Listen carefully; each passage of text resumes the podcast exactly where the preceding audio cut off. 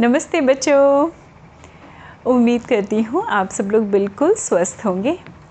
और as usual आज फिर से एक कहानी आप सबके लिए। तो बच्चों कहानी शुरू करने से पहले हम आ, कुछ थोड़ा सा डिस्कस करते हैं। जैसे अगर मैं आपसे पूछूँ कि आपके दिन कैसे रहते हैं? तो यूजुअली कई लोग कहेंगे कि हाँ बड़ा अच्छा था हैप्पी डे था कभी। नॉट सो एनर्जेटिक डे था, कभी बड़ा एनर्जेटिक डे था। एंड सो ऑन बड़े वैरायटी के सवाल, जवाब मिलेंगे इसमें।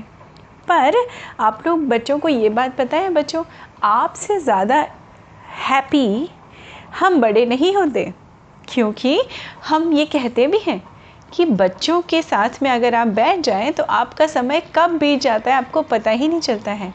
और इन दी एंड हम सब लोग बड़े खुश हो जाते हैं। तो बच्चों को हमेशा उनके इनोसेंस और उनकी पॉजिटिव एनर्जी के लिए जाना जाता है रिलेट किया जाता है। और ये बिल्कुल शत प्रतिशत सही भी है। तो आप बच्चे ही कई मायनों में हम बड़ों के जीवन का प्रेरणा स्रोत होते हैं। यानी हम बड़े भी कई बार आप बच्चों को देख के the way you remain happy the way you all conduct yourself हम भी कहीं ना कहीं बच्चा बनने की कोशिश करते हैं और इस पूरे प्रोसेस में आप लोगों से काफ़ी इंस्पायर भी होते हैं।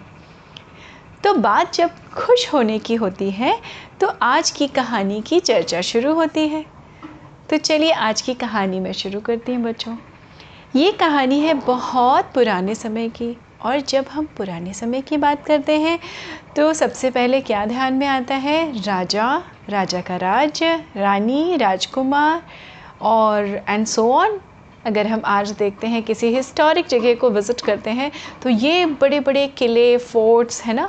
दुर्ग आप सबने देखे होंगे, शायद आप लोग गए होंगे हिस्टोरिक जगहों पे इंडिया में। बाहर भी।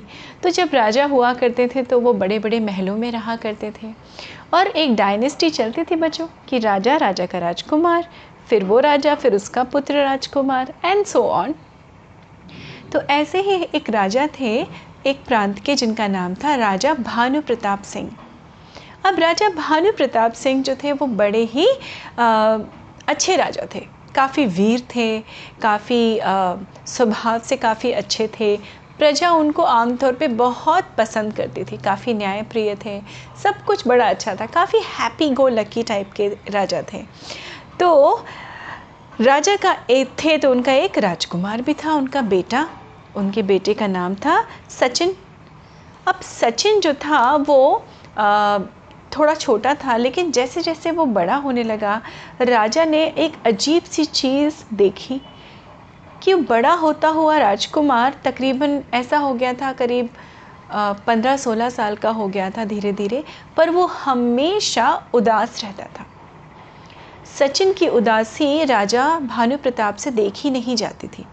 कई बार उन्होंने इनडायरेक्टली बहुत सारे लोगों को जो जो शायद उसका एंटरटेनमेंट कर सकें, जो खुश कर सकें, ऐसे लोगों को भेजा।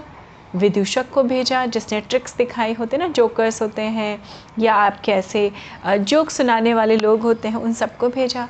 राजा का बेटा तो मतलब बहुत ही मामूली सी स्माइल कभी आती थी वरना वो भी नहीं आती थी। फिर राजा ने खुद पूछा कि सचिन क्या बात है बेटा? तुम इतने आ, अच्छे पुत्र हो मेरे तुम क्यों ऐसे उदास रहते हो? तुम्हारी उदासी का क्या कारण है? तुम खुश क्यों नहीं रहते? और सचिन के पास भी इस सवाल का कोई जवाब नहीं था। उसने कुछ नहीं कहा। उसने कहा, पिताजी, मुझे नहीं मालूम। मुझे कभी कोई खुशी नहीं मिलती। अब आप ये सोचिए बेटा, बच्चों, कि राजा के महल में रहने वाला कोई व्यक्ति या उनका खुद का बेटा कैसे उदास हो सकता है? क्योंकि उसके पास तो सब कुछ है। पॉसिबली उस राज्य में या दुनिया की जो भी चीज़ हो सकती थी, जो उसको खुशी दे सकती थी, वो सब कुछ राजा उसके पास ला के दे सकता था। पर फिर भी सचिन हमेशा उदास रहता था और उसकी उदासी राजा को कहीं ना कहीं बहुत ही अंदर से हर्ट कर रही थी। उनको खल रही थी ये सारी चीज़ें, क्योंकि फ्यूचर में जाके सचिन को ही तो राजा बनना था। तो इमेजिन राजा को जो चिंता सता रही थी, पहली तो अपने पुत्र की चिंता सता रही थी, अपने बेटे की। दूसरी चिंता उनको ये सता रही थी कि ऐसा उदास राजा अगर होगा तो राज्य तो कभी खुशहाल नहीं होगा। और ऐसा ना हो कि ये उदासी या ये दुख, उसको जो भी दुख है, मुझे नहीं पता, शायद वो मेरे साम्राज्य को लेना डूबे। और उसके जीवन के लिए भी अच्छा नहीं है। राजा ने कई बार बहुत तरह से प्रयत्न किए, कोशिश की, पर वो हार चुके थे। फिर उन्होंने आ, किसी फ़ेमस उनके राज्य में कोई फ़ेमस ज्योतिषी आया था। ज्योतिषी जानते हैं बच्चों? ज्योतिषी मतलब आ, जो एस्ट्रोलॉजर्स होते हैं है ना?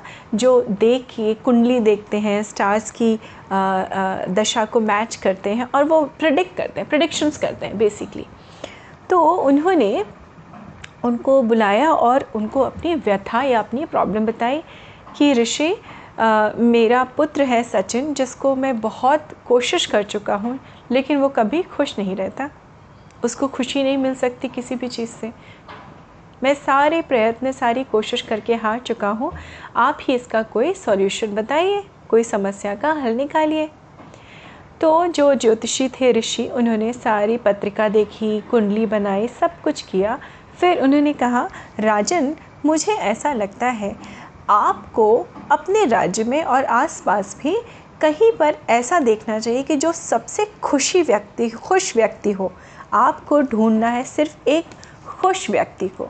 जो सबसे हैप्पी या खुशी आ, खुश आदमी होगा उसकी शर्ट या कमीज या कुर्ता ला के अपने पुत्र को सचिन को पहना दीजिए तो ये ज़रूर ही खुश हो जाएगा। अब महर्षि तो चले गए वहाँ से। राजा ने तुरंत ही आदेश दिया। अपने सारे दरबारियों को बुलाया और आदेश दिया कि आप सबको आज से ही और इसी वक्त से ये ढूंढना शुरू करना है कि अपने राज्य में और राज्य में ही नहीं, राज्य के आसपास भी कौन सा ऐसा व्यक्ति है जो एकदम खुश हो। मुझे उस व्यक्ति की तलाश है, जितनी जल्दी हो सकता है, उस व्यक्ति को मेरे पास, मेरे सामने पेश किया जाए, मेरे समक्ष लाया जाए। अब सारे दरबारी और सारे सिपाही भी इस खोज में निकल गए। ढूंढते ढूंढते उनके एक सिपाही जो था, वो बड़ा ही उनको प्रिय था। वो सिपाही भी उसने एक यही उद्देश्य या एक ध्येय या यही एम बना लिया था कि मुझे एक खुश आदमी की तलाश करनी है। तो वो ढूंढते ढूंढते ढूंढते ढूंढते एक पहाड़ी पे एक गाँव बसा हुआ था, वो वहाँ पहुँचा। वहाँ पहुँच के उसने देखा वहाँ एक छोटा सा मंदिर था और उस मंदिर के एक पुजारी जी थे। वो बड़े खुश थे।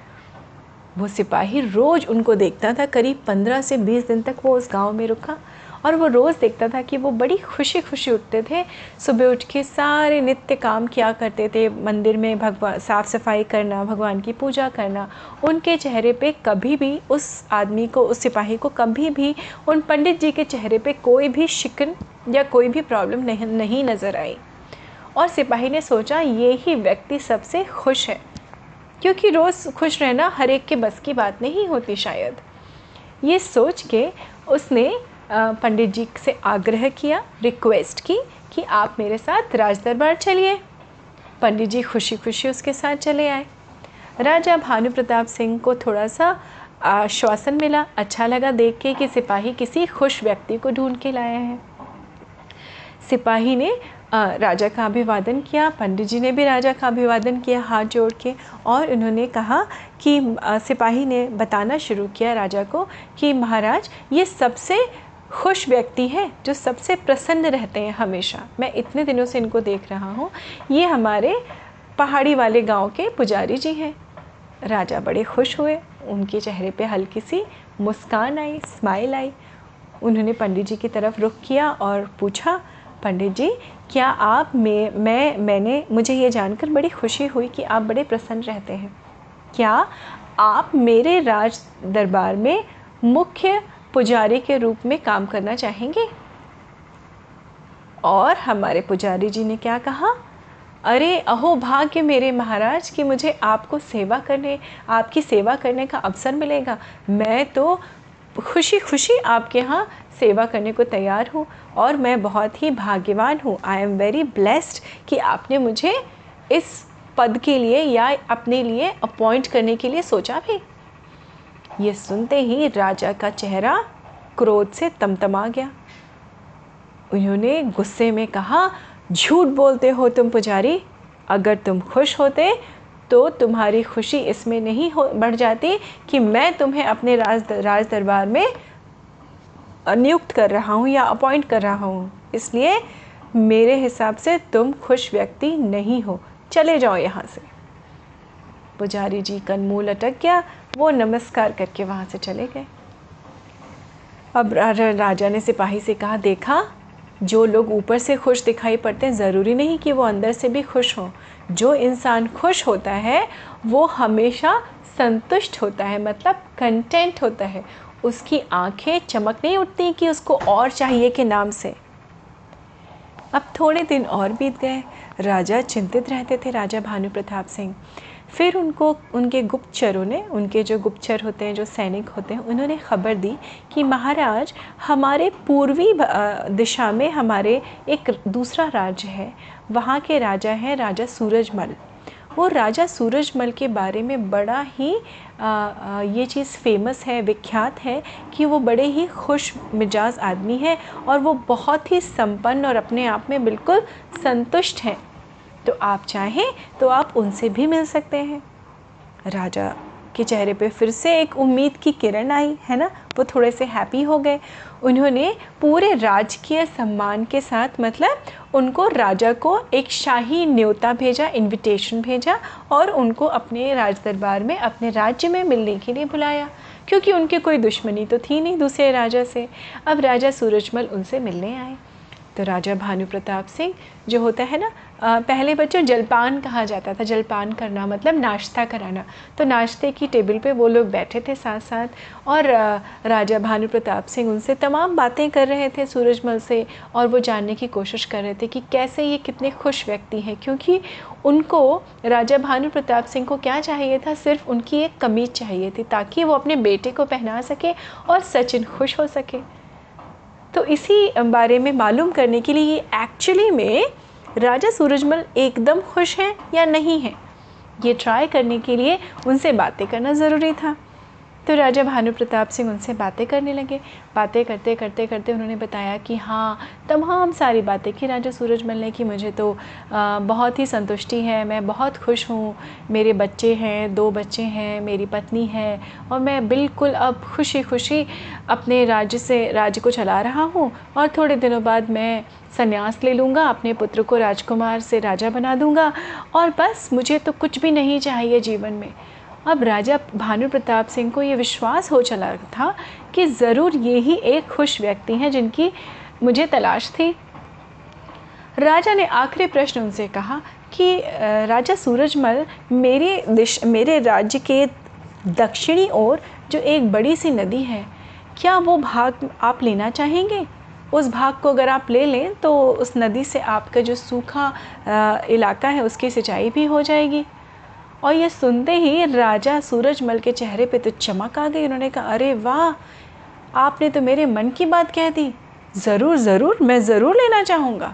मैं आपसे बिल्कुल बहुत अच्छा हुआ। मेरे तो राज्य का विस्तार हो जाएगा और मुझे और खुशी मिल जाएगी। बस, ये सुनते ही राजा भानु प्रताप सिंह को अपने प्रश्न का उत्तर मिल गया कि ये भी वो खुश या संतुष्ट व्यक्ति नहीं है जिसकी मुझे तलाश है। खैर, राजा ने कुछ नहीं कहा और उनको खुशी खुशी विदा कर दिया। अब लेकिन वो बहुत लोगों से मिलने के बाद, ये तो मैंने दो लोगों से, के बारे में आपको बताया बच्चों, वो बहुत लोगों से मिल चुके थे, पर वो हताश हो चुके थे। फिर उन्होंने सोचा कि चलो मैं अपना मन बहलाने के लिए किसी दिन शिकार पे चला जाऊँगा। तो वो एक दिन ऐसे शिकार पे चले गए।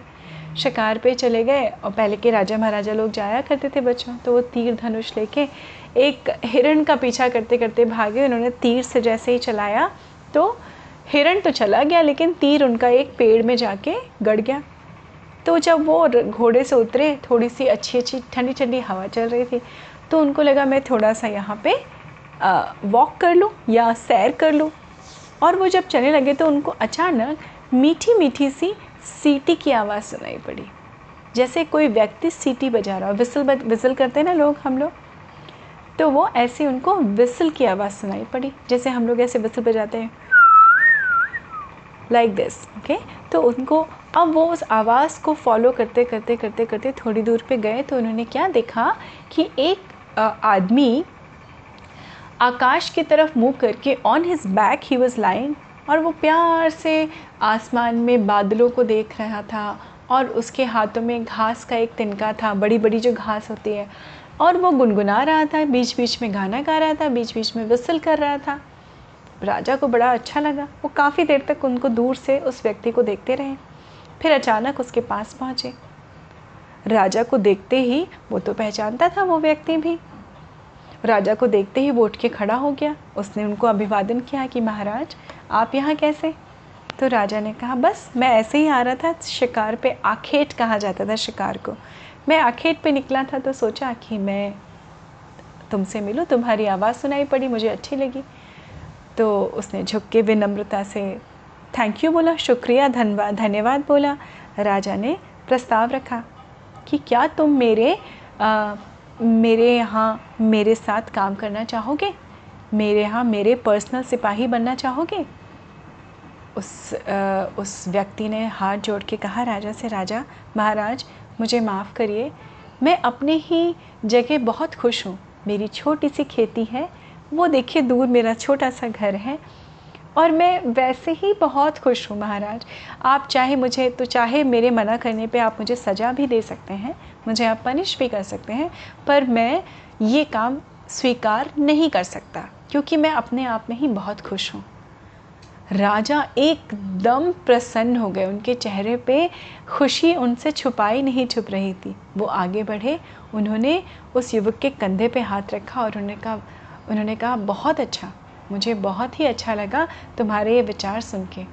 इसका मतलब तुम जो कर रहे हो उसमें बिल्कुल खुश हो। उसने कहा, जी महाराज, मैं बिल्कुल खुश हूँ। तुमको और किसी चीज़ की ज़रूरत नहीं। अगर मैं तुम्हें और खेती के लिए ज़मीन दे दूँ तो उसने हाथ जोड़ के कहा नहीं महाराज मुझे नहीं चाहिए। मैं बिल्कुल खुश हूँ अपने आप में। जितनी ज़मीन है उस पर जो खेती होती है जो पैसे मिलते हैं मैं उसमें बिल्कुल संतुष्ट और खुश रहता हूँ। और क्या चाहिए? मेरे सिर पे आ, आकाश है नीचे धरती है। बस इन दोनों के बीच में तो मैं जी रहा हूँ खुशी खुशी मुझे और किसी चीज़ की कोई भी ज़रूरत नहीं है। पर आपके प्रस्ताव के लिए धन्यवाद। और उसने प्रणाम किया राजा को। राजा आगे बढ़े उन्होंने कहा कि मुझे तुम्हारी ही कमीज चाहिए अपने बेटे के लिए। पर ये क्या? अचानक राजा का ध्यान और राजा की आँखें जब उसके मुँह से नीचे गई, उनके, उसके चेस्ट की तरफ़ तो उस व्यक्ति ने तो कुछ पहना ही नहीं हुआ था। राजा ठिटक गए और राजा अपने मन में सोचने लगे कि, अरे, मैं जिस खुश व्यक्ति की कमीज ढूँढने निकला हूँ उस व्यक्ति ने तो कमीज ही नहीं पहनी हुई है। उसने तो कोई शर्ट, कमीज, कुर्ता कुछ नहीं पहना हुआ है। और ये सोचते ही राजा अपनी सोच में चले गए और वहाँ से वापस निकल आए। जब वो वापस घोड़े पे बैठ के राजमहल की तरफ़ आ रहे थे, तब उनको विचार आया कि अरे, मैं भी क्या ढूँढने चला था? ये खुशी जो क्या मैं खरीद सकता हूँ? क्या ऊपर से आती है ये खुशी? नहीं। खुशी तो सबके मन के अंदर होती है। वो कमी जो मैं ढूँढने चला था, वो गलत था। मैंने इस ओर तो ध्यान ही नहीं दिया। तो खुशी अंदर से आती है और ये पाठ में अपने सचिन को भी जाके पढ़ाऊँगा कि बेटा, खुश रहना है तो अंदर से खुश रहो। किसी की कमीज पहन के खुश नहीं हो सकते। तो देखिए बच्चों, कितनी अच्छी सी कहानी थी ना कि जो खुशी आप बाहर तलाशते हैं, वो बाहर नहीं होती, वो आपके अंदर ही होती है। तो अपने अंदर की खुशी जो बच्चे हमेशा कायम रखते हैं, बड़े होने तक कायम रखिए। हमेशा खुश रहिए, स्वस्थ रहिए और मैं मिलती हूँ आपसे फिर से अगली कहानी में। नमस्ते बच्चों।